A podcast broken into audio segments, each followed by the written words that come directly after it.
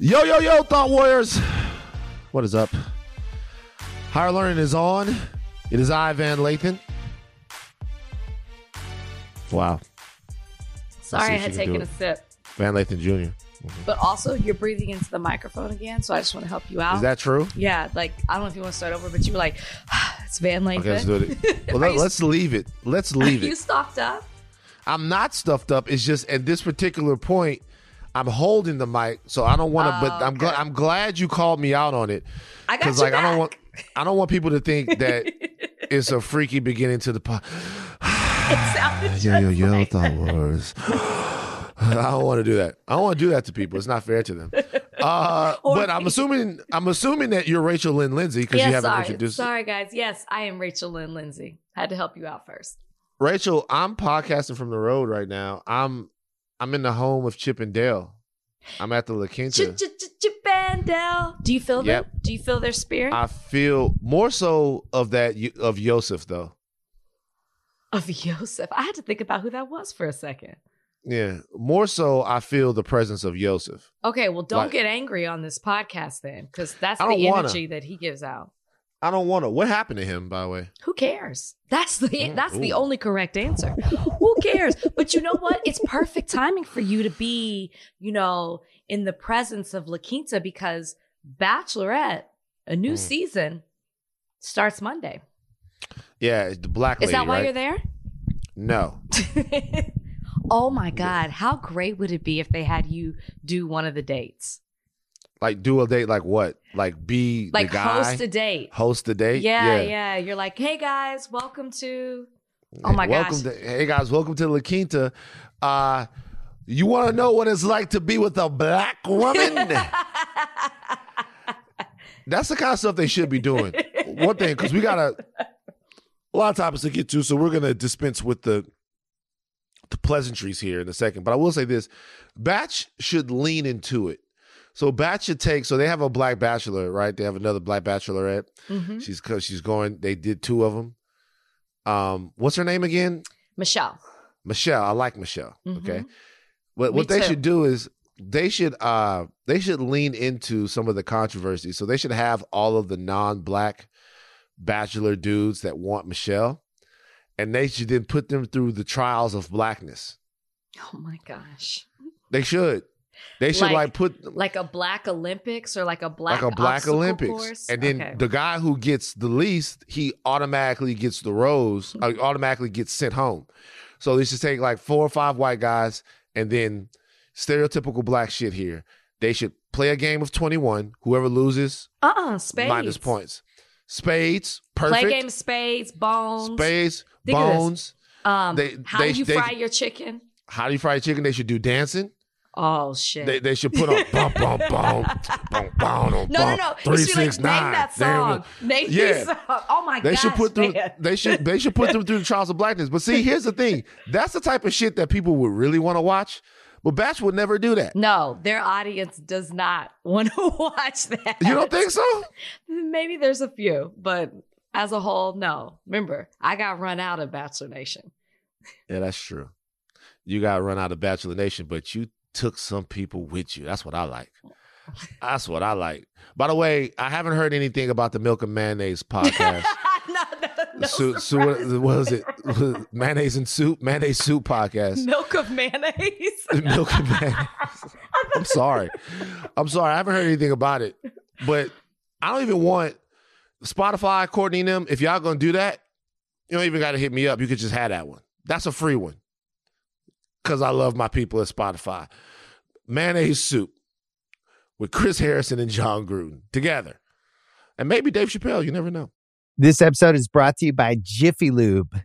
Cars can be a big investment, so it's important to take care of them. I once got a car that I started out with 25,000 miles on. I got it to over 200,000 miles because I took care of it. You know how you take care of a car? You take care of the maintenance, the oil, the brakes, all that stuff. And if you don't, you can have a car just completely fall apart. When your car needs maintenance, head to Jiffy Lube. They provide automotive excellence at speed. Get your oil change, brakes checked, tons of other multi care services. It's all done by expertly trained technicians who actually care about taking care of you and your car.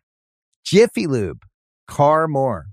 To find coupons and start an instant online estimate, visit jiffylube.com. This episode is brought to you by Cars.com. When you add your car to your garage on Cars.com, you'll unlock access to real time insights into how much your car is worth. Plus, view its historical and projected value to decide when to sell.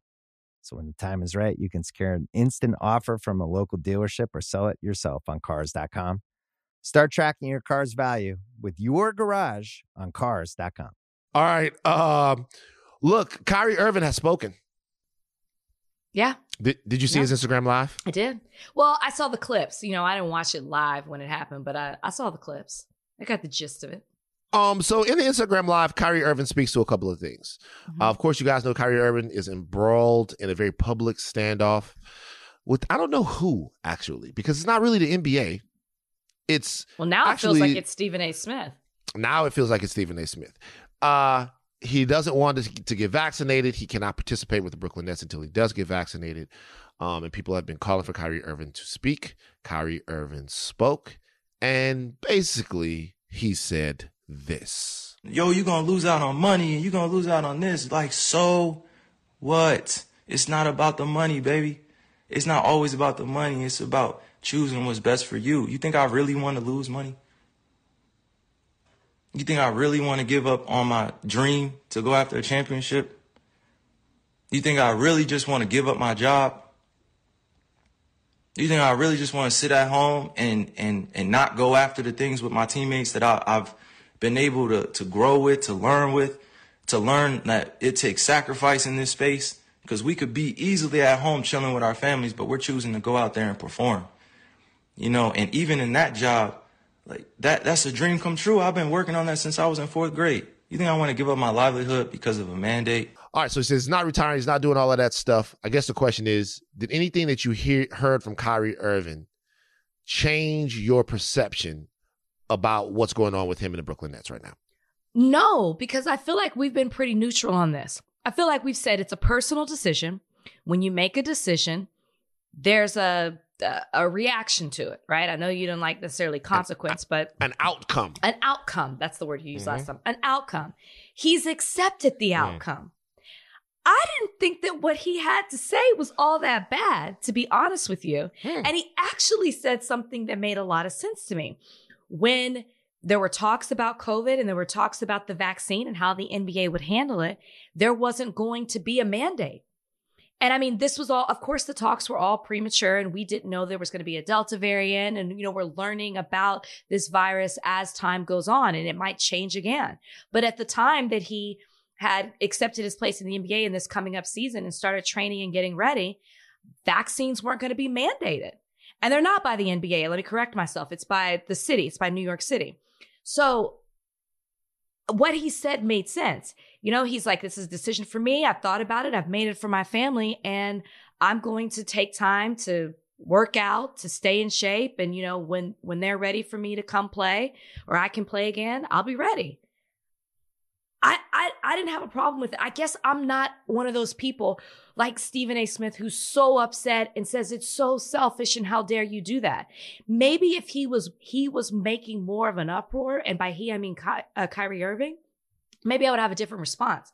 To me, he seems to have accepted what it is and the outcome, and he's gonna deal with it if it, if things change. I'm okay Hmm. with that. Hmm. Maybe because I'm So- not a Brooklyn net.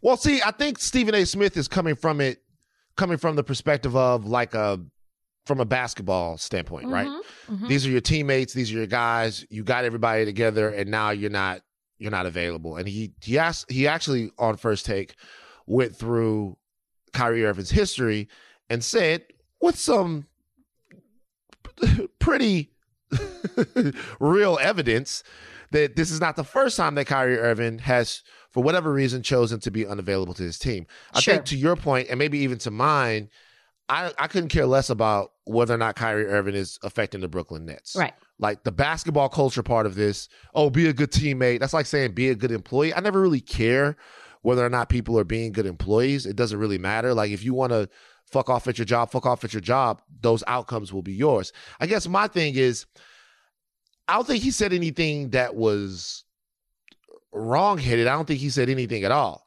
Right. The fact of the matter is, the NBA assured him that there wouldn't be a vaccine mandate. And not just the NBA. I think when Kyrie Irving said that, he was speaking on behalf of the players' union, which was vehemently against, re- reportedly, vehemently against a vaccine mandate, right? Mm-hmm, mm-hmm, And that didn't happen. The NBA didn't give them a vaccine mandate. mm-hmm, Well, what happened, Kyrie? The mandate didn't come from the NBA. It Right. came from the municipality, from the city of New York.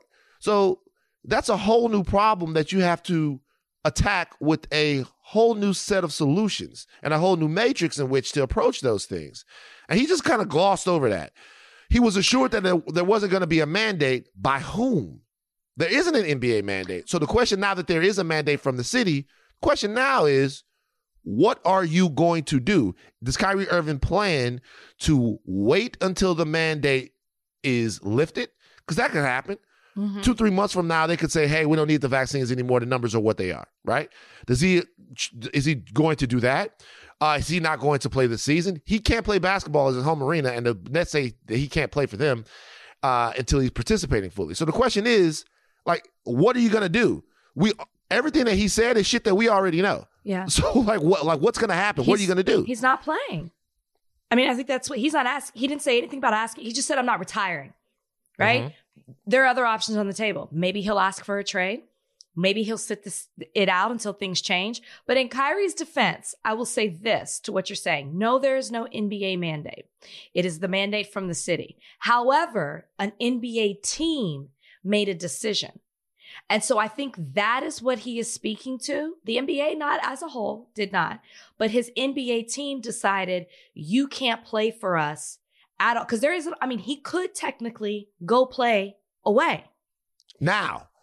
But as more cities, th- there might be more cities that institute mandates Correct. that might fuck them up a little bit But more. now, And from from a team standpoint, I think it sets a terrible precedent, like a terrible precedent, to let a guy attend some practices, Oh, attend some games, and so I don't think that they have very much of a choice in that. And to be honest with you, when you say that the NBA team made that decision, James Harden and and Kevin Durant are right there. There's no way that that went down without them being a part of whatever was going well, on. Well, they kind of alluded to that. yeah. They kind of alluded that they discussed it with everyone. But of course, they're going to take the fall for it and say, we made the final decision, which they do. But you're right. There's no way that they didn't consult with Kevin Durant and James Harden before before making that decision. But I mean, I think what what do you think is going to happen? I think he's just going to. We've seen him sit out a whole year before, a whole season. Oh, he's not. He's not getting. He's not getting vaccinated. So I, what I think But- the most likely the most likely thing that'll happen is he'll stay under contract.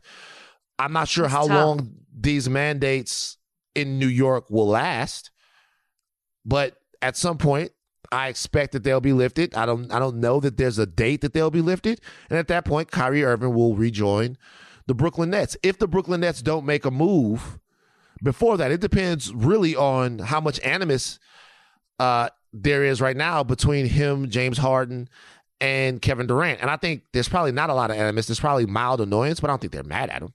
You know? Yeah, I don't think I don't think they're mad at him either.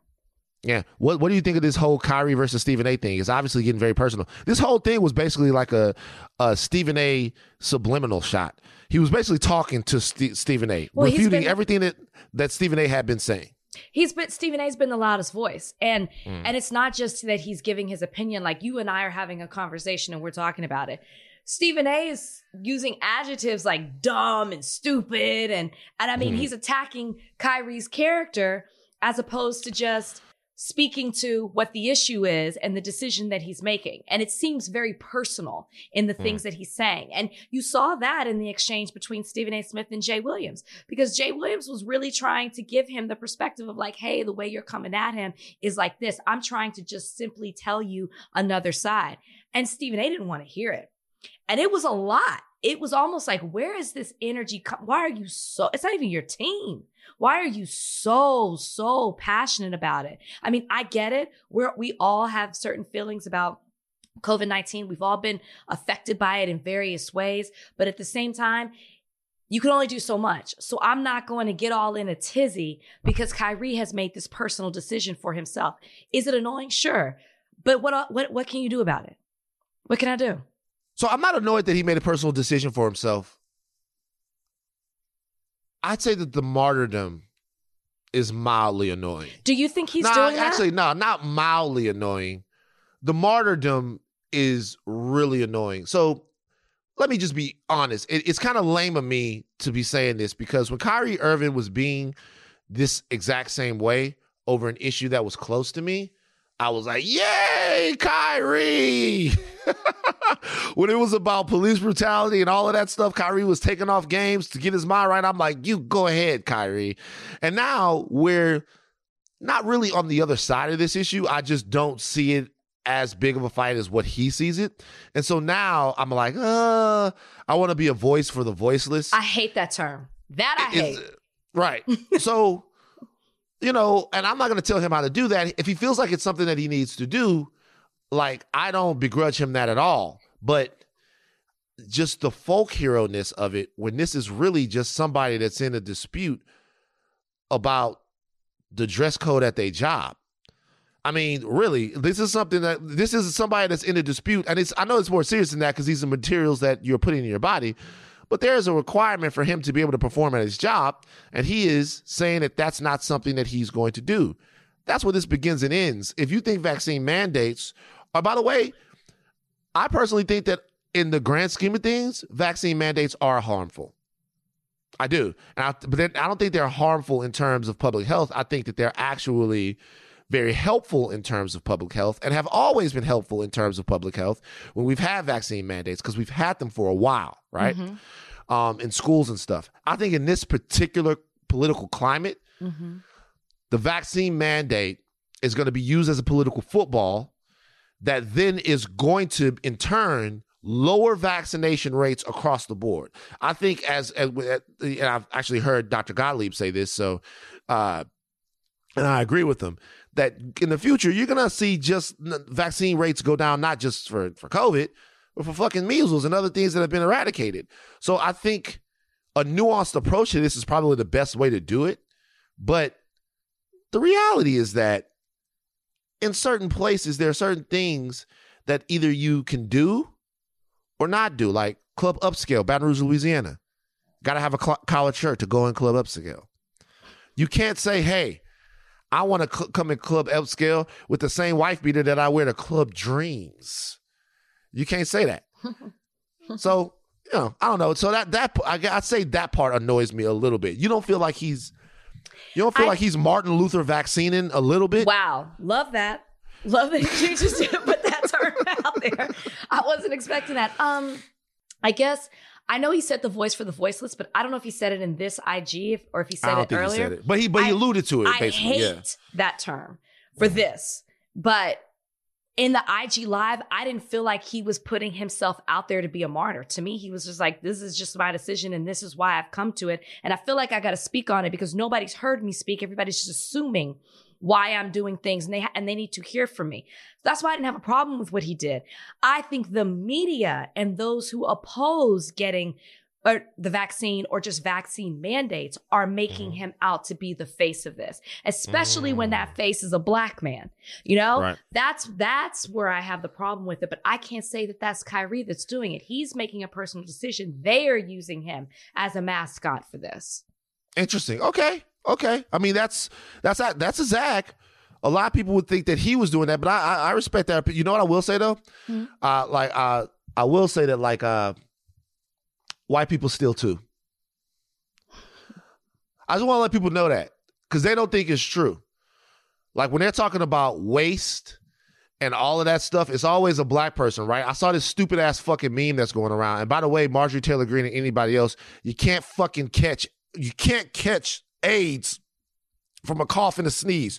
So comparing Magic Johnson, oh my god, playing with HIV to somebody not wanting to get vaccinated from a disease that is airborne, we are the stupidest fucking culture in the world. Oh my I'm gonna God. be honest with you. I, I, I love my people. I love my people. I love me. If you shared that meme, you're dumb. I'm sorry. Like it- you might not be dumb overall, but you're dumb on this. No, no, no, no. You're dumb. If you There's shared too that much meme, information dumb. about AIDS to make to make that type of comparison, and the fact that we got people in our government making decisions for us that are sharing Yeah. that's insane. No, man, you are dumb. Period. You're dumb. You're dumb. Across the board. Dumb. All right. Uh, white people steal too. Brett Favre. Uh, Brett I was like, Favre. where are we going with this? So there's a meme that I saw. I saw a meme, and the meme was of like um um of a black family from back in the day, and it had your mother, father. It was like your family. It was like the Lindsays, and it was like a real, like beautiful, stable black family. And then it said, "How do we go from this?" And then it had a black woman down there with like a baby and six kids, and she didn't have nobody. Her hair was all fucked up, and it was like to that. Who posted that? I saw it on Baller Alert, but Baller Alert reposted it because the meme was circling around. And they were like, "Do you guys want to have this conversation?" First of all, there's not a conversation. There's no. to I was like, what the fuck conversation do you have about that? What? There's no conversation to have. The image below the the the lady with all the kids is a white supremacist wet dream that doesn't exist in reality like they want you to believe. However, I did find this Brett Favre story interesting because of that perception. The Oh. perception that black people are this drain on the American uh, fiscal society, and we just use up all of these resources, right? And we're living on the government high off the hog for free. When we don't talk about a lot of the fucking fraud Mm. that people like Brett Favre are either committing or benefiting from, let's get in the weeds of this Brett Favre story. Okay. He has to return $828,000. It's a lot of fucking food stamps that he received from welfare funds that should have gone to needy families. An auditor named Shad White, he said in a statement that Brett Favre received $1.1 million in funds from two nonprofits. All right. So this is the way that this went.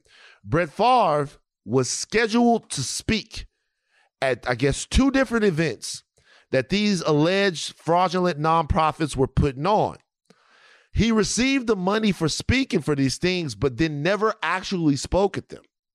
Okay. And Brett Favre is saying, hey, he didn't know that the money coming in was fraudulent. Come on now. He had no clue that the money was coming from a fraudulent place. Remember, it's not him that's under criminal, civil, whatever. It's these organizations that are. And when they trace the money, some of the money went to Brett Favre. Brett Favre said he didn't know.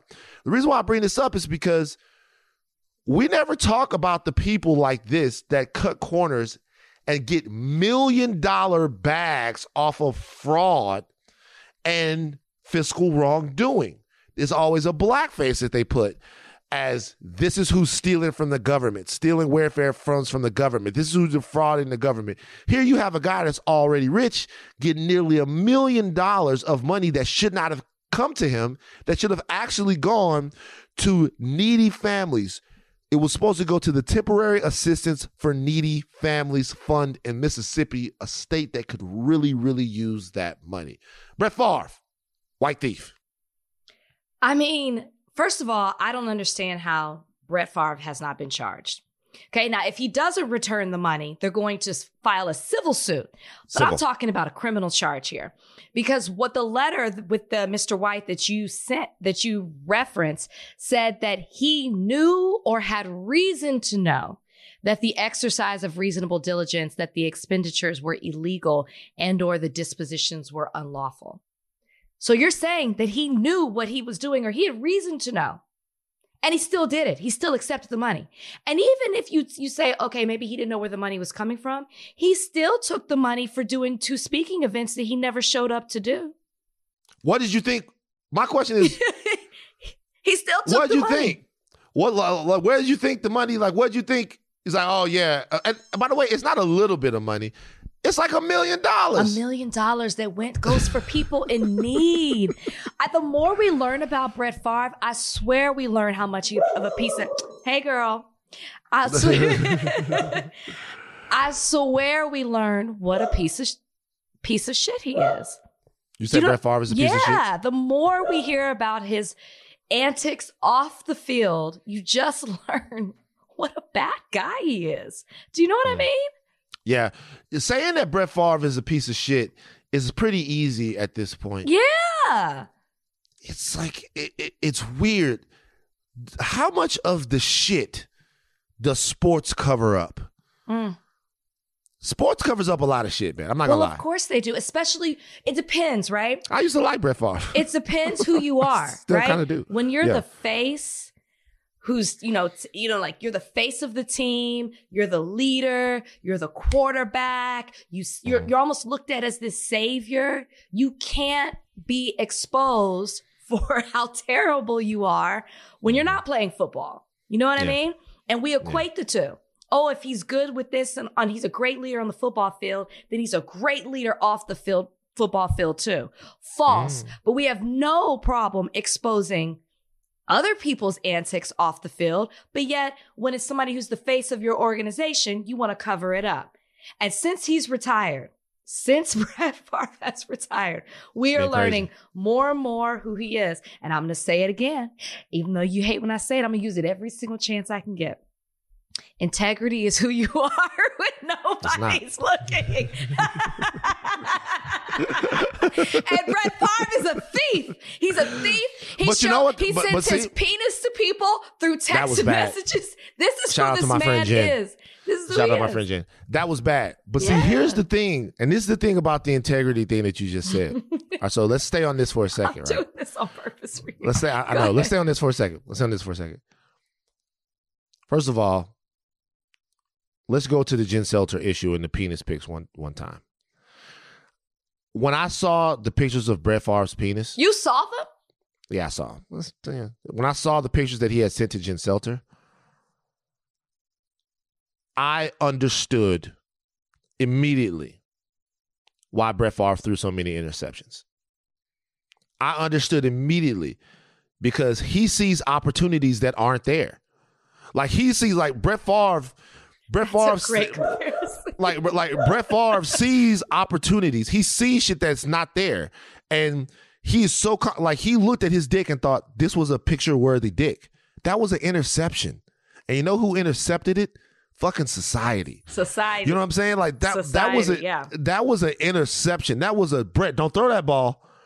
Like don't throw that ball, Brett. Don't throw that one. You throwing in the fucking triple coverage. Guys, high safety, Brett. You know what I mean? But he did it anyway. Um, back to the leadership thing, though. I think this is actually an interesting test of that because if we ask people right now, mm-hmm. Mm-hmm. how many of you would take a million dollars in fraudulent money from speaking engagements if you didn't think you were going to get caught? Mm. It is cap. If the people listening to this podcast or anywhere else would say that they wouldn't take that Wait, money. wait, wait. Where's that money coming from? Okay. Is it illegal money that you just happen to like get from the government? What Or- difference does it make? Well, it's stealing either way. We're talking about is- integrity, I- right? I, I, right. But I think that there are levels to this. I'm gonna be honest. I'm gonna be honest. If i- am I Robin Hood? Am I am I stealing from the rich? You know what I mean? Is that is that what's happening here? Or you know what I mean? Am I Nat Love? Because you know I Yeah. just saw I just saw I just saw the harder they fall. I've seen it like Yeah. two, two or three times. So it's good. Yeah. Um, but or am I stealing from families in need like Brett Favre? Stealing from families in need does make it particularly nasty. I'm not gonna lie. Stealing from fam- but I, I know a lot of people out there. Hey, coming from the welfare, they'll probably still take the money. You know, anyway, Jeez, who you roll different- with? bruh. I never told you the I never told you the contract killer story. No, but you have to now. So I'm chilling with one of my homies, close homeboy, close. Wait, I think you did tell me this. For I told you a story about for thousand for a dollars. thousand dollars he'll kill somebody. You yeah, gotta, you gotta get I'm new like- friends. yeah, like You for a thousand dollars. Be like a, for a, I'm like for a thousand dollars you'll kill somebody. Shit, yeah, I don't know him. He don't fuck with us. I don't, I don't give a fuck. A thousand dollars, nigga. Oh, You like you ki- uh, okay? For, for, for all the- to risk your life for either right. lifetime imprisonment, imprisonment, or the death penalty. But I'm telling y'all, that's why people don't know. It's hard out here in these fucking streets. Baton Rouge, a thousand dollars, man. That's a Man, lot I of po' boys. You should have just written him a check.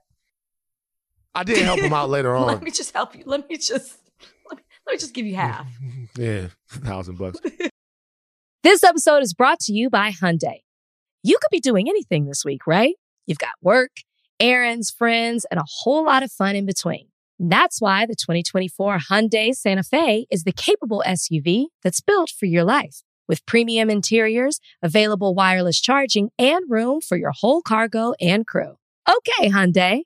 Visit HyundaiUSA.com to learn more about the all-new 2024 Hyundai Santa Fe. There's something very momentous about to happen right now. A meeting of the Vans. A meeting of the Vans, as in we're coming to a common place. I actually agree with Van Jones. Ooh. And this is probably not the only time that I would agree with Van Jones, but I kind of only see Van Jones when I disagree with him. but I completely agree with something that Van Jones said. Van Jones was on Cuomo Primetime with Chris Embattled Cuomo. All right. And he was talking about uh, Joe Biden's performance thus far, and he said this. I think that right now, um, you know, the honeymoon's over. Uh, there was a moment where it's like Trump's, you know, goodbye Trump, hello vaccines. We're so glad to see you, Joe Biden. That's kind of how this year started. And then, you know, he actually got stuff done. Don't forget, you got 200 million Americans who are vaccinated right now. Uh, you got a trillion dollars that he was able to move out into the economy with the, with the rescue plan. He's you know dealing with the coup attempt well. His Department of Justice is going after voter suppression. He's doing a lot of good stuff. The problem is that he uh, put himself in a position where he made big, bold claims about the rest of the agenda. You think this great stuff that we did is good? It's nothing. Wait until this summer when you're going to get all this other stuff.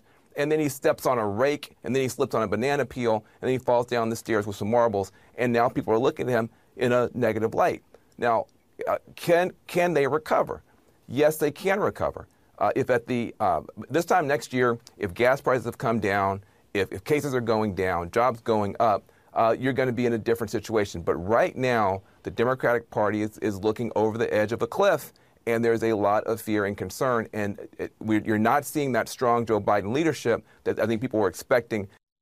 So he got his ass tore apart on Twitter for that. But is that not true? Yeah, I don't know what. Uh, who was like? Was it anybody that was reputable that tore him apart? I mean, Or was I'm it not just- come, I'm not gonna come at Black Twitter like that. You kind of shade. I didn't know Twitter it was Black bit. Twitter. You didn't say It who was- it was. You said he just got his ass to him. I didn't know if it was liberals. Just no, liberal. it it no. like, A lot of people were super pissed off. He trended for it.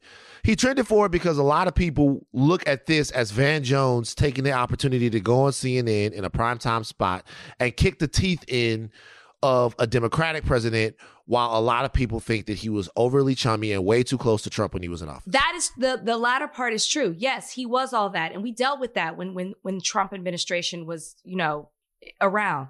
But here's my thing: what Van Jones is saying, people need to wake up to because mm. everything that he's talking about, we yes, it's 2021. But in 2022, we are halfway there, and we and, and everybody's going to start talking about who's running for president in 2024 in a more serious way. And mm-hmm. what are they going to use as talking points? What is currently happening in the Biden administration? And if you aren't aware of what's happening or the lack of what is happening, then we are doomed to repeat a Trump type administration. It's going to give rise and voice to those people, those Trumpers who are still out there, even though Trump is not in office. And I think it's important to know what is not being done. So then you can demand one for that, one demand for that to be done.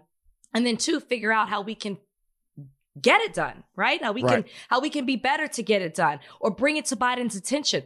I I I- I don't I don't understand why it's bad to call out what Biden administration has not done. Because we're going to hear it again. If it's not from our own people or party or uh, your own side however you want to look at it you're going to hear it from the Republicans as talking points. And people are going to run with it in headlines. I agree. We talked about it on this podcast. Specifically when it comes to police reform there were huge promises made There was that whole six point plan. I don't know if it was six point, forgive me if it wasn't, that Bi- the Biden administration rolled out that they were going to do. And it seems that things are getting worse. Now, yes, some of that is attributed to the Trump administration as it rolls into the Biden administration, but we can't keep saying that.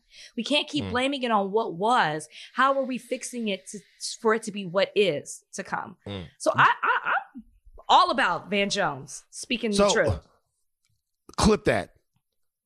Cut that off. in this moment. In No. this moment. no, no, no. Hey, Don't Donnie. you do Donnie? Donnie, Donnie, Trudy? I need that. Donnie I'm Trudy? all about Van Jones. Like No. quote unquote Rachel Lindsay. No, no, no, First no, of all, no, no. shout out to Van Jones. Me and Van straight. No Van. Me and Van straight. Me and Van and talked it out. Is uh, like we're we're straight. I understand what Van Jones is trying to do. He's he, he's got a very hard job to do there in Washington. No issue with Van Jones, but Rachel Lindsay loves Van Jones. Clip Listen, that. somebody has to agree with what he's saying right now. So so I Can't I- and I- pretend it's not happening. So let's look at it this way, and let's try to get into the political weeds as much as we can without actually acting like we're legislators or, or legislators or we know what's going on in Washington. So we do understand that there are some roadblocks from the Biden administration to get their agenda passed. We do get that. They don't have the votes they need on their side. There's infighting between infighting between the progressives Mm-hmm. and the moderates in the Democratic wing. And then you have uh, over on the other side of the political aisle, the Republicans led by Mitch McConnell um, and Kevin McCarthy acting as obstructionists as much as they can so that the president cannot get his agenda passed. Mm-hmm. So there are things like the George Floyd Policing Act, um, and the the big spending bill that keeps getting volleyed around like um, a political volleyball that are difficult to do without the Biden administration either caving or straight up losing. And and we and we have voting rights as well. When I say losing, I mean losing on the things that they would want to do. If you pass the George Floyd Policing Act and, qual- and qualified immunity is not in the act, that's a loss. Yeah. Now they could still politically go, "Hey, we did police reform, but you didn't really do police reform because if we don't get to qualified immunity, then that's a loss." So it's hard for them. I get it, and the filibuster makes it almost impossible because then you need like sixty-one votes, or you need sixty votes, or whatever it is for the filibuster. Now, does that mean though that the president? This is the question that you have to ask yourself if you're a Biden supporter, or if you're an independent, or if you're someone that's passionate about these issues does the fact that it's hard to do give the president an excuse for not doing it Correct. when it's something that he campaigned on? All right. Mm-hmm. Police reform is going to be hard. Voting rights are going to be hard. Mm-hmm. Getting this spending bill to the point that it, it, it makes sense for the average American is going to be hard. Are you okay with voting for, well, he tried? And that's a question that people have to ask themselves. And by the way, there are some people that go, hey, that's okay for me. It's not that he's not trying to get these things done, mm-hmm. right? And there are people that go, hey, give him some more time. We're eight months in, we're nine months in, we're however months in. He needs to be able to throw his weight around. He needs to be able to do all this.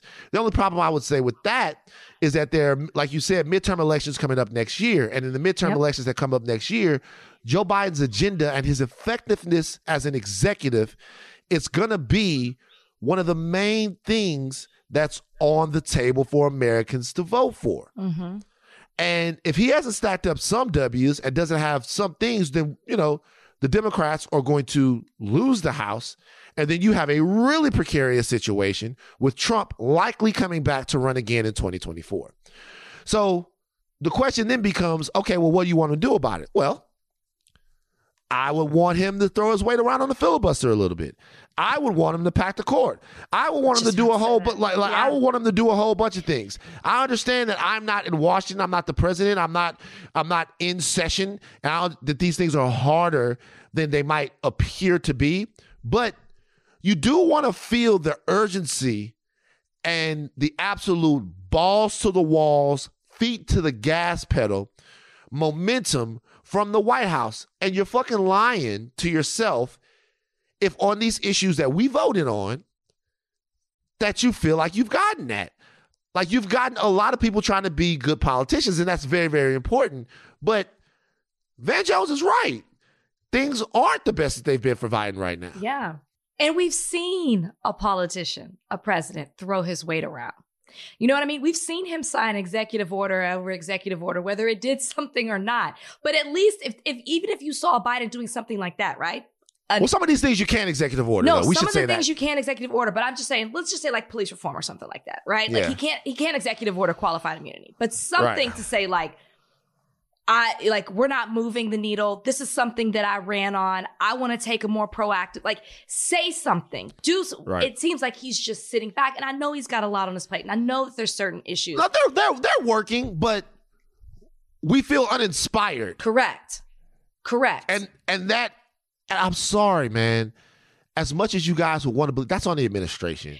Here's it? the thing: if midterms were right now, we'd be in so much trouble, and I think that's how Yeah. you look at it. we. I'm not a Democrat. I'm just You saying, but the, trouble. I, I'm I, I'm not registered as one either.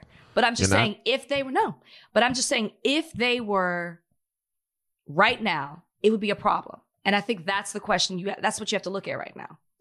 Right. And by the way, if the Democrats do lose in 2022 in terms of uh, losing the House, losing the midterms, it wouldn't be very, very surprising. That's it. Always happens that way. That's that's the country always comes back and goes, "Hey, we're not as liberal as we thought we are. We're not as conservative as, as we thought we were." That always happens. There are a couple of races, uh, including a gubernatorial race in Virginia, that are going to let us know a little bit more about how things are going. That's something that we need to pay attention to in higher learning. That's actually this year. There's a gubernatorial race in Virginia, and we'll see whose coattails are stronger right now for Virginia voters uh, Donald Trump's coattails or Joe Biden's coattails. And that might just give us some insight on how things are going to shake out uh, around the country. Maybe Uh, a little not bit. just Virginia. Texas has a big governor race next year. I Yeah, know but that we know- yeah, well, we know Texas. We know what Texas is going to do. People are upset. they are. We'll see. Yeah, you know what Texas is going to do. Uh, so this next topic is tough for me. I'm not going to lie. What's the topic?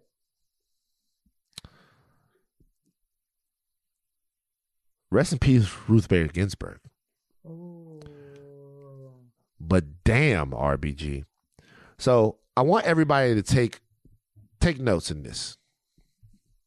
This is the type of shit that happens. Katie Couric, who is just telling it all in her new book. Katie Couric is telling it all in her new book. She talks about a time she actually edited the late great Justice Ginsburg to protect her from criticism. Okay, so she was interviewing Justice Ginsburg. They were talking. Uh, and Ruth got at Colin Kaepernick in a weird and offensive way. And I got to ask this question before I say this. And I think it's a question worth asking. Was Ruth Bader Ginsburg a racist? No. Oh, I, I, okay. Let me tell you. Let me tell you the part of this that makes me ask this. Oh, I know where you what you're gonna read. Go ahead. so It sounds really bad.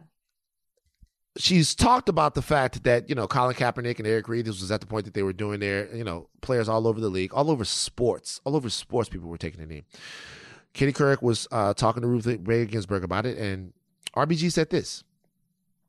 She said that the protests showed a contempt for a government that has made it possible for their parents and grandparents to lead a decent life. She went on which they probably could not have lived in the places they came from is what is what Ruth Bader Ginsburg reportedly said of Colin Kaepernick who is a fucking American Yeah. Yeah. okay the places that he comes from Colin Kaepernick comes from California I believe like he's an American oh as they became older and realized that this was youthful folly. Uh, Kurt quoted Ginsburg as saying, and that's why education is important. Now, there is a chance that in this situation, RBG is referring to the grandparents of these people as she makes these statements, right? You know, uh, but the reality is that as it reads to me right now, if in fact there is any twinge of go back to you came from or whether or not people respect the fact that like it's a weird go back to Africa thing, which is how it's reading to me right now. then I think it's a fair question to ask whether or not Ruth Bader Ginsburg was a racist or did she just suffer for the, for the same disease of American whiteness that a lot of Americans suffer from? You think? Do you think that's a fair question? I think it's, I absolutely think it's a fair question. And the reason I say no is because she's dead. I'm just to be honest with you. And I wish, I almost wish first of all, this did come out later. I never had heard this. It did come out. This isn't the first time. Only part out. of it, though. Only part of it. The fact that she criticized Colin Kaepernick, that came out. That came but out, This, but this this specific statement coming from yeah. Katie, right? This is Katie Right. coming telling this this this interview to my knowledge okay t- has not been published. So this is this is Katie Couric who is making these statements. This is all according to her. The reason I'm going to say no is because it can't be refuted. Which I do find interesting that you didn't want to tarnish her name because you wanted to protect her. But now that she's dead and you need to sell a book, you're going to talk about Oh, that's top flight Karen right there. you're gonna talk about Ruth Bader Ginsburg. That's. Karen. That to me, but first of all, I just want to acknowledge that, right? Because were you really protecting her? You were pre- protecting her as long as you. It probably didn't serve in your best interest to let that out. You were probably told not to release that. Now that you got to sell a book, you're telling other things. I just want to put that out there. That does not take away from the statement. So, I reason I'm gonna say she's not racist is because she can't refute it. Now, I will speak in what Katie Couric is allegedly saying. She said. So let's let's do this. That's a great point. But now, what if? Actually, you know what? No, I want to hear it. My bad. I'm sorry I stepped on So I no, it's okay. Yeah. If she said that, all this shows to me is something that we've talked about again and again on this podcast. People are concerned about the issues that directly affect them. She's not black. I don't know if she got any black people in her family. She is a woman. And what she is known for is being an advocate for the rights of women. It directly impacts her. She gets it. She empathizes with it. She sympathizes with it. She feels it. She doesn't do that when it comes to black people.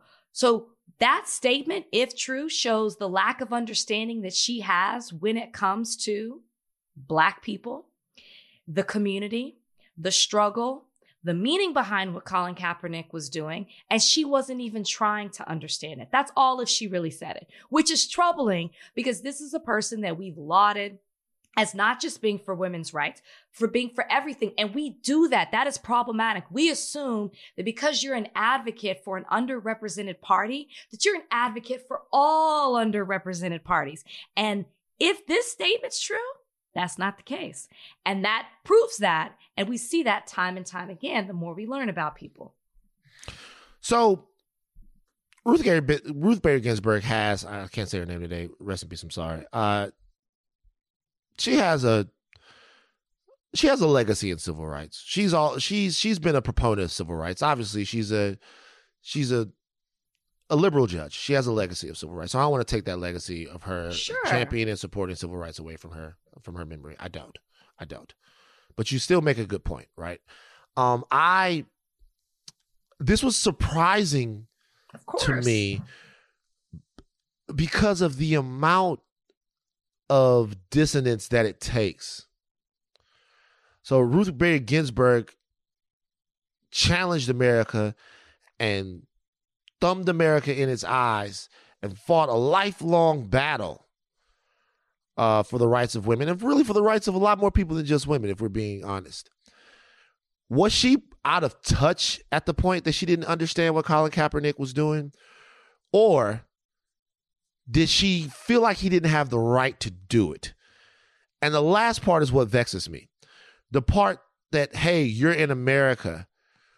You should accept the American status quo because it's worse other places is antithetical to almost everything that I thought Ruth Bader Ginsburg is. And this is why I say it all the time. I don't be wanting to know about people. No, I don't want to know about them. Like I don't want, like I don't want to know about them. Like it's it's er- everybody is basically just a fucking disappointment waiting to happen. Now we haven't heard anything from Ruth Bader Ginsburg's people, That's what I'm or at saying. least not of yet. We haven't heard anything from. I'm sure there are people out there that are working to preserve the name and the legacy of RBG, And that'll be interesting to talk to them because if this book comes out and this stuff is indeed in the book, as it is being reported, then there are a lot of people who are going to want to re legislate her legacy. And there's also going to be a conversation about white feminism itself and the role that it's always played Right. or hasn't played in terms of advocating for the rights of black people. Fucking didn't want to let Sojourner Truth speak. Yep. Susan B. Anthony. Yep. So these are problems that are that are interesting, and it doesn't seem like we're getting away from them. So it's just it's, it was weird, but It was shocking, but go look back what her early career is based off of. It is about civil rights, but mainly on women and gender. And I'm not saying she didn't advocate for other things. I'm just saying a lot of times we are guilty of looping in one area of civil rights as for everyone. Interesting. I am going to say a name right now, and we're going to talk about a subject. The name is Carmen Bolden Day. That is Jelani Day's mother.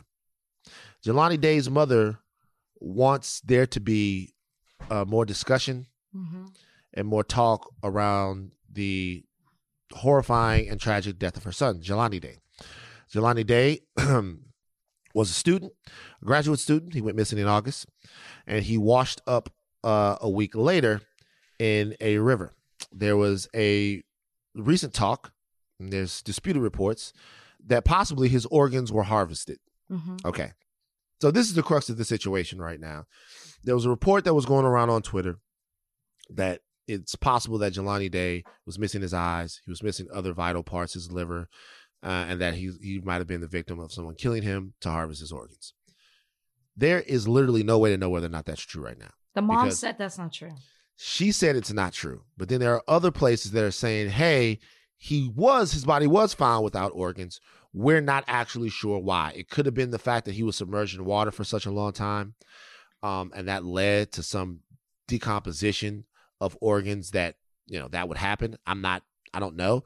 Um, but I urge people to to realize that even if even if Jelani Day did meet his end in that way and for that purpose, that there's still a family that's grieving and suffering. Yeah. So, like, before you go through whatever it is that makes you retweet a story and say, hey, they're doing this and do that, think about the fact that Carmen Bolden Day has lost her son.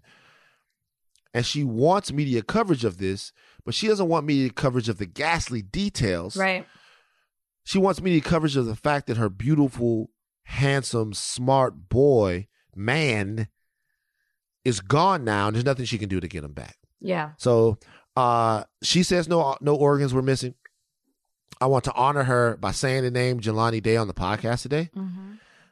Uh, and I want everybody, I want to challenge everybody to go out and learn something about that young brother's life Mhm. because there's a lot more to his life than how he died. Exactly. Uh, and let's make sure that our fascination with true crime podcasts Mm. And Say true it. crime YouTube things and all of that stuff, and that we're watching so much, let's make sure that we're like still true humans. Yeah. And so, Carmen Day, I I'll pray for you. I hope peace.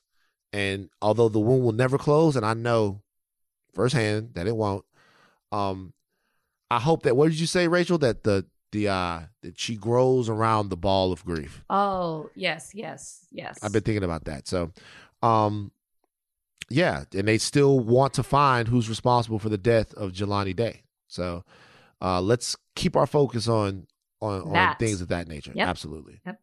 All right, let's take a break. Okay, Rachel, your favorite topic to talk about? Rory and Mal. I saw this on the rundown. Rory and Mal are back. Let's keep it brief. Let's keep it brief. And this is nothing against them. I'd love to meet them one day. I'm sure they're wonderful people. Um, Two great guys. so go ahead. Go ahead. Talk about your friends. They got a huge deal. They split from Joe Budden. Rory and Wa- Rory and Mal won. And good for them. Well deserved. That I can say. they won. They won. If there's a such thing as a winner in a situation like this, is Rory and Mal. Think about this. I'll tell you why Rory and Mal won. They contend that they left Joe Budden Mm-hmm. because they weren't getting the money that they should have got from Joe Budden. Right. So if you're going to leave, then what do you have to do? You have to go out and get that money somewhere else. Mm-hmm. And according to things, that's what they did. They have a brand new deal to be on Sirius Stitcher, and people are throwing around numbers in the millions of dollars for Rory and Mal. So they got that money that they were owed, and maybe then some. Then some. They bet on themselves and they won. Mm-hmm. What do you think, Rachel? I think that's amazing. That there's no other way to see this. I obviously they were in an unhappy arrangement with Joe Budden, which sadly seems like they lost money in that situation and a friend. And so the only thing that you can hope for them is that they recover. And I don't know if the friendship can be repaired, but it seems like, you know, like they got Hell a bag. no. They got a bag with Sirius. And now they did kind of diss podcasting when they when they talked about it. Did you see that? Talking yeah, about it uh, Rory said, I feel like podcast has become pretty static and a little oversaturated where everyone is just setting up microphones and talking about the same thing every single day. It's become like the new mixtape or merch line. And I'm like, and I'm kind of like, okay, but if Sirius didn't offer you and another podcasting company did, gave you the Mhm. money, I'm sure that you would be down for that as well. On the other end, should we look into Sirius? No, well, shut up. well, I think it's still a podcast because it's Sirius and Stitcher. So I think it's still a podcast. I don't really know what it is, but the new show comes out on November 2nd. Because well, Sirius is only radio. It's only radio. So I really don't know. I really don't know what it's going to be. Uh, I read the Vulture Actually, article. I lie. Sirius does have podcasting because I know somebody else who's offered the deal. so I, I read the the the article, uh, the Vulture article, very well done, and a couple things that were interesting to me about the Vulture article. One was that the very last thing that Mal says, they're of course asked about Joe Budden, and Rory says I ran into him once, but you know we didn't really speak, we didn't really talk, and Mal says I haven't run into Joe Budden.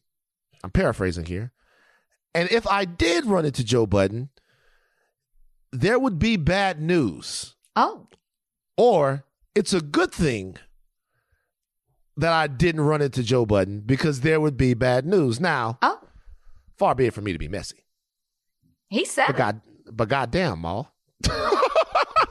He said it. Which one's Rory and which one's Mal? Are you being fucking for real right now? Dead ass. what? What are you being? Rory is the white guy. Mal is the guy, the black dude from Man, I was hoping Mal was the white one. Why? That's why I asked. Makes the story that much more interesting. Now, and, I, and I, one other thing I want to answer, and we can move on from this. I want to answer a question that they asked. Okay, these are my guys. I love them to death. Love them to death. Told them we would be talking about them today on the podcast. All right. So Oh, you told him we were going to be talking about Yeah. I told him I'm we were gonna be talking about it I'm today like, on the now which podcast. one's which? right now they're gonna listen and be like, Rachel I don't even know. Um, told them we were gonna be talking about it today on the podcast. So this is a question that was asked uh, by either Rory or Mal, and this is something that hasn't really been talked about, but it's important that we talk about this, um, just in the grander scheme of things. So in the podcast, uh, in, in the article, Rory says that, or, or one of them says that they say, I'd say that uh, things were bad Mm-hmm. between them and Joe Mm-hmm. things were bad between them and Joe. They felt not just bad personally, bad professionally, and they felt betrayed by Joe. Mm-hmm. But they continued to go on the podcast and podcast even though that was going on. Sure. And then they asked, they go, Are we phony no. or are we fake? No. I disagree.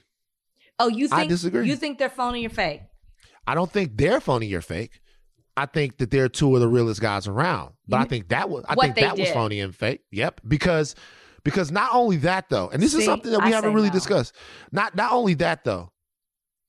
They listened to Joe literally kick people's back ends about not being creators, like pay the creators. And they were like, we're happy with this. We're happy with that. We did this. We're cool. We're fine. We won't we like we're okay turning down this money. We're okay doing this. We're okay doing that. And if we're being real, none of that was true. Mm-hmm. Or at least it's not true to my understanding.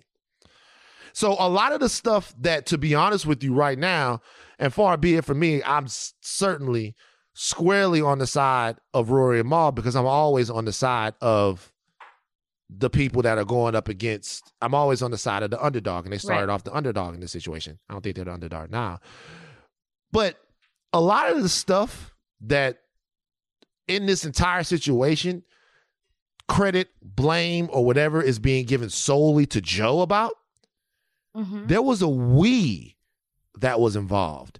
And maybe not a we business wise, but certainly a we in terms of the front facing sentiment of the podcast. The front facing sentiment of the podcast was this is what we did, this is who we are, this is what, and they sent that out to the world, maybe the biggest, one of the biggest uh, audiences in black podcasting and hip hop podcasting for sure and they really didn't really get at them until it was affecting their shit. Everybody else that was having all of these things and saying all of this shit, nah, blah blah blah blah blah, whatever, whatever, whatever. This is us, this is us, it's us. We good, we good, we good, we good. We're about the creators, we're about the creators, we're about the creators. But then it goes bad for them, and now he's public enemy number one. Once again, not at all in any way defending Joe because I tend to believe them in everything that they're saying. Mm-hmm. I don't see why they would lie about it. But I will say that they do bear some blame. And they do, part of this is definitely on them. And personally, I would like to hear them discuss sort of some of the capping that was going on as they were as they were sitting right there. So wait, let me let me just understand. Are you saying that they were capping or they were they were being fake or phony because they were pretending like things were okay and they weren't? No, they were being.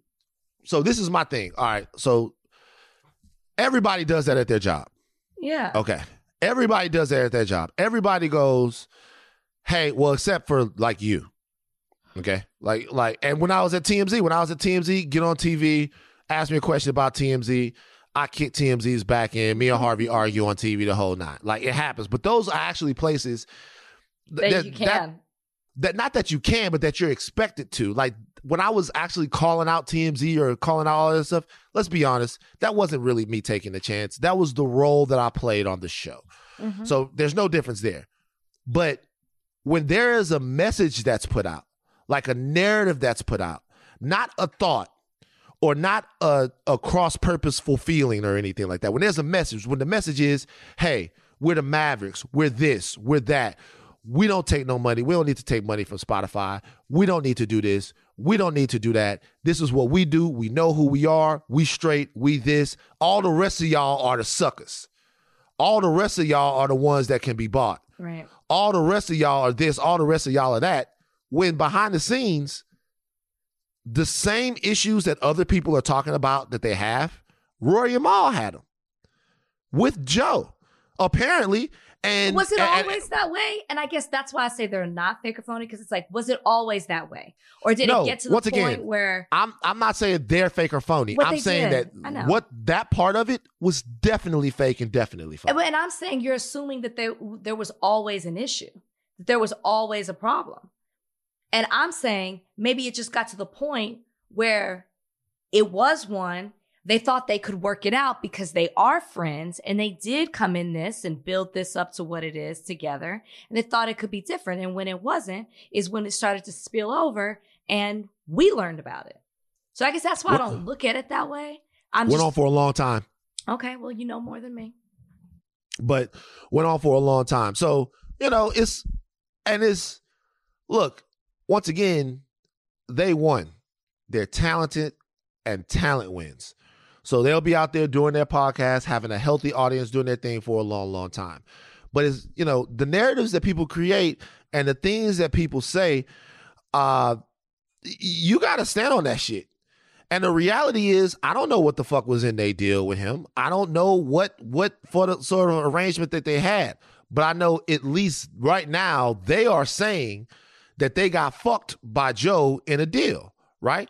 And if they were getting fucked by Joe in a deal at the same time that they were on the podcast saying, we don't get fucked by corporations, we don't get fucked by people, we the best, we trust each other. At the same time, the nigga next to them, they don't feel like it's going well with going well with him. That's fake and that's phony. You know what I mean? So when they asked that question, I thought because we talk all the time and they, you know, they well, we talk enough, and they've never asked me that. But when they thought when they when they when I saw that question in the Vulture article, I was like, well, yeah, kinda, a little bit, but not ain't nobody perfect. I've Yeah. been fake. What's the fakest you've ever been? You ever been fake and phony about something? Yeah, there were times on The Bachelorette where I had to act and be a little fake. As, been- as even as The Bachelorette, I had friends, close friends, sometimes that would say to me like, "Are you good? Are you okay? You Mm-hmm. Don't seem like yourself." Yeah, yeah. I've been I, like when I first got to TMZ, I played it up. Yeah, Hey, it's me, Van from the hood. Ha ha. You know what I mean? Hey, who? Ha ha. Okay. Rap music. Ooh, ah, eat basketball. Ooh. so I didn't play that person, but I definitely played up the reason that I was chosen as The Bachelorette in the beginning, right? You know, like walking the straight line and and by the way, the everybody I can have a say. Everybody can have a fake or phony moment. It's the people that are fake and phony all the time that All we that we got to deal with. where it's a defining moment. Where it's a defining moment, of course. So it happens. Uh, has there ever been an artist that has done more with less than Megan Thee Stallion? Wow. I'm not answering that question.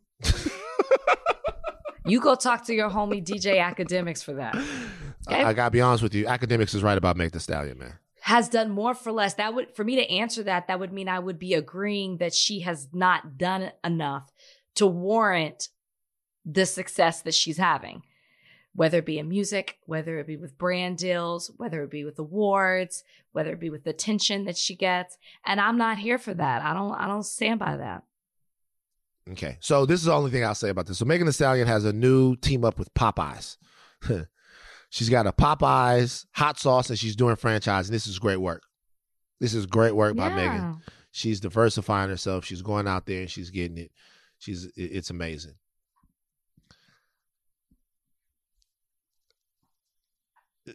This music is not good. And But okay, but and and and I'm I, I'm at, at this point I'm starting to wonder a little bit like it it what happened with Tory Lanez Megan will have my support forever Eh, forever forever she'll have my support forever but they really pushing Megan They were pushing Megan. I don't think you're. Are you saying that that incident catapulted Megan? Because here's the thing: they might Nope. really be pushing Megan. They always, the industry always gets behind people. Okay, and sometimes it's you. You're. It's almost like if you said, if you said, have you ever seen somebody do more with less? Is that what he said, or less than more? More than less. more with less yeah If you were saying that about an Addison Rae or one of these these TikTok those those I girls, just I, I disagree so Addison Rae has more talent than Megan Thee Stallion. nope well not not not not at all Megan Thee Stallion is a really good rapper So she gives I- she gives more. No, I'm not. This is what I would say. I would say that for whatever reason, people like to watch Addison Rae do whatever it is. I don't even know what Addison Rae does. And Ray she's does. giving us nothing. Right. So, but but whoever her audience is, they she started on TikTok, right? That's not Did she start first, on TikTok? She started on Wait, did- TikTok. So she started on TikTok. So unless there was some company pushing her on TikTok, what happened for her was organic. And I'm not saying that it, that what happened for Meg what was wasn't your organic. original phrase to me? Have you ever seen More- somebody? do, do more with less. And when I, and, and this is this is what I mean. When I say less, I mean like I really don't think that Meg Thee Stallion is relevant musically. Like, you don't think just that she- because you don't like the music that she's putting out doesn't make her not relevant because at this point Megan is a brand. She's more she's a performer, right? It's it's the dancing, it's the the the sound it's- effects, it's, oh, the it's the knees, dancing. it's, It's the, the songs, it's the way she talks about right.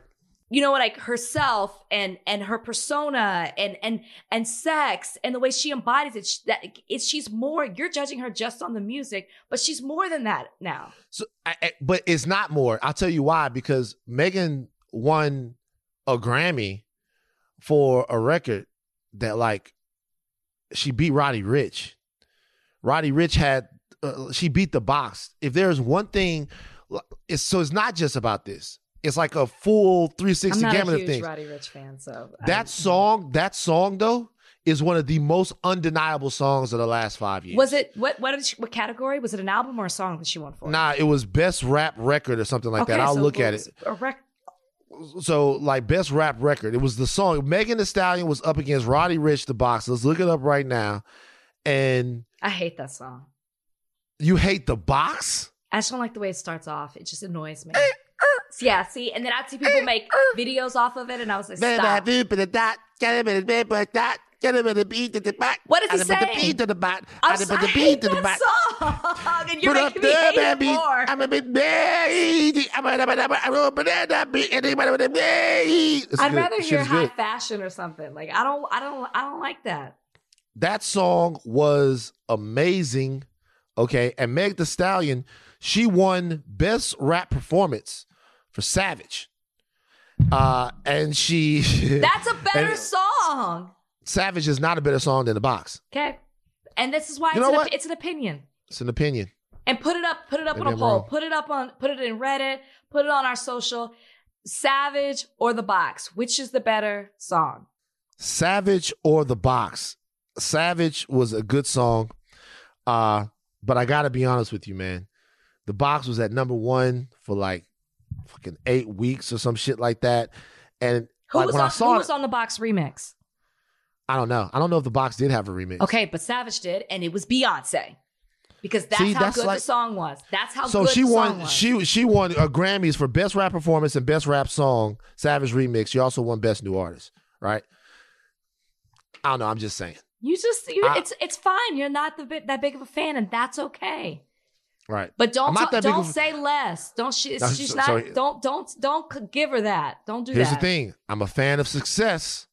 I'm a fan of her success. The fact that you But- said Addison Rae, like it's You said Addison Rae. I said, you it's- I asked a question. she has. Your statement was, "Have you ever seen somebody do more with less?" That to me applies to an Addison Rae. She's But see, got my- no talent. She literally steals other people's. She doesn't. She That's steals true. other people's dances and and gets and gets praise and a following because of the way she looks, not because she's bringing anything special to the table. More. now, now I want you now. Now I want you to. I want you to think about something right now. All right, let's be real. I can't. What I said about Addison Rae, is I can't really speak to it because all I know is she built her shit up from TikTok, and it seemed organic, and people went to her It for some reason. organic, but more And- than and- less. I know. So, so I'm telling you, you said Addison Rae got what she got because partly because of the way she looks. Now you know Well, that that is a very well that, thief, that, that because it- she it is- stole. Remember we, talked- we talked about white, white theft on this podcast. right theft, right theft. But easily, obviously, and I love it's it's fine. It's it's it's amazing. It's beautiful. Every time you see Meg, she's shaking ass, and so So is Normani. so is that- Teyana Taylor. So what I'm telling you is that is uh, there's nothing wrong with it. So I'm saying, if, but if you're gonna bring in the way somebody looks, obviously that's a fucking gigantic part of Megan of Megan Stallion's success, a gigantic part of it. But look, I just I saw it. You're a hater. Popeyes. You're a hater. Look, maybe I just you know what? Maybe I'm a hater, or maybe I just want to be able to have conversations that No, you People said don't that like with anymore. your whole chest. You believe that because when DJ Akademiks was on here, you agreed with him too when he said it. I agreed that I don't find her music that good, but the the train keeps rolling down the tracks. You know what I mean? The train keeps rolling down the tracks and it just won't stop. I think the breaking part, though, the breaking point was the Grammy because the Grammy is supposed to be judging artistic greatness, and to me, It ain't the box. You don't like the box. That's crazy. That's actually more of a huge revelation than anything I said. How can you not like that song? I That's like his. I like other songs from Roddy Ricch, but that one Roddy is Ricch. a is a big no for me. All right, mailbag time. Mailbag time. All the hotties gonna be mad at me uh, after this, but mailbag time. Let's you go to sipping? mailbag. What you sipping on? This is called ice water. Oh, Uh, mailbag. Let's do a couple mailbags. Mailbag time. Time to read your letters and then we'll reply to them. Oh, it's mailbag time. Write us with your queries and we'll chime in. Okay, this is from at this underscore is underscore carry. If you knew you would win, who is one famous person or more you would fight on the spot? The Rock. the Rock. Yeah. If For you some knew you reason, would I- win, But some, for some reason, just not even if I know, for some reason, I want to put hands on the rock. I don't know why. I don't know why.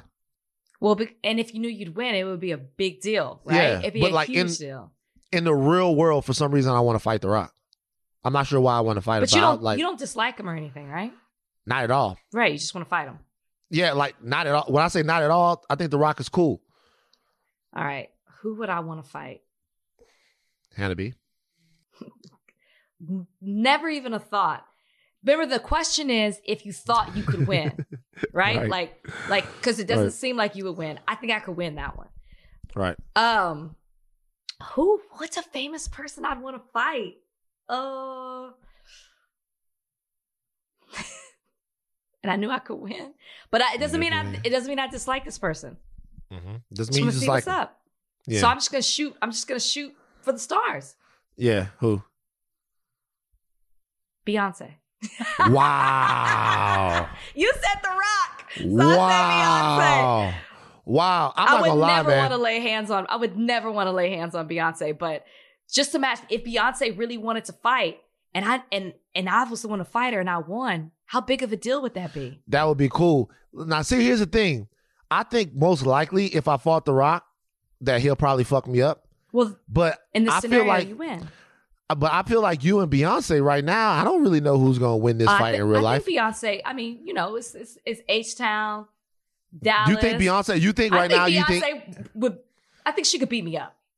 really? I don't know. I think know she get. that. I think she gets some licks in. Yeah, I do. I don't know about that. I do. All right. Next question. Or Solange would. Solange definitely would. Solange will beat me the fuck up. Solange, I'm gonna be honest with you. Yeah, I don't want to talk about this right now. Oh, y'all don't want to talk about this ever, but Solange one and zero. Solange is one and zero right now. Like last week, we didn't talk about it on this podcast. I don't know how we missed it, thanks to the producers. But last week, Deontay Wilder fought uh Tyson fought Fury. Tyson Fury, and goddamn, man, that was white supremacy. But that's basically a replay of the elevator video. There's an unstoppable force coming near you, and you can't do nothing but look to the corner for help. That's So not long what Jay-Z That's not what Jay-Z That he did. Jay Z did. Jay Z did exactly what the fuck he was supposed to do. No, absolutely. exactly what he was supposed to do. All right, next question. This is from Natalie Nicole. If you could eat one candy for the rest of your life, what would it be? Chocolate Nerds. covered um nerds. I love nerds. I love the big box of colorful nerds so much. If Why can't you eat those though? You could probably eat those as much as you want, right? Those I nerds eat them, just- I eat them, but yeah. the question is one for the rest of your life. I just give me a big old bag of nerds, rainbow nerds, world's finest chocolate covered almonds. God damn. the ones you buy from kids. The ones Hell you buy yeah. from kids. Yeah, chocolate covered almonds are crazy, and there's almost nothing worse for you than a chocolate covered almond. Like all the fat from the almond, but you get very few of the nutrients. Just cover it with sugar, throw it on there, but with chocolate covered almonds. Okay, one more. Uh, okay, this is from Ashley Johnson. With your love for housewives, what are your thoughts on Nicki Minaj hosting Real Housewives of Potomac reunion? Next. Next. I told y'all about Nicki last time. Okay? Bring Rihanna in. Rihanna is a big Housewives fan. She is not problematic in any kind of way. She would give it to those women. She'd have interesting questions. She'd be much more entertaining to watch. Next. I don't want to Well, that see was Nicki. definitely that was definitely a question for Rachel because obviously I don't give a fuck. But, but but yeah, that's definitely one for Rachel. All right, uh, that's enough. Unexpected ally of the week. Do you have one? Wait, I think I did. I had one. I had one. Do you have one? No. Here it is. This is a stretch, but they usually are. State of California reportedly becomes the first state to make ethnic studies a requirement for high school graduation. I don't know mm-hmm. what that entails. I thought it was interesting. Maybe it's like African American studies like you take in college, but if that's what they have to s- s- learn to graduate, and it's a requirement. I'm for it. There you go. State of California. State of California. There it is. out of the week. There it is. All right. Take thing caps off, but do not stop learning. That's enough higher learning for today. I am Van Lathan Jr. And I'm Rachel Lynn Lindsay. We are out.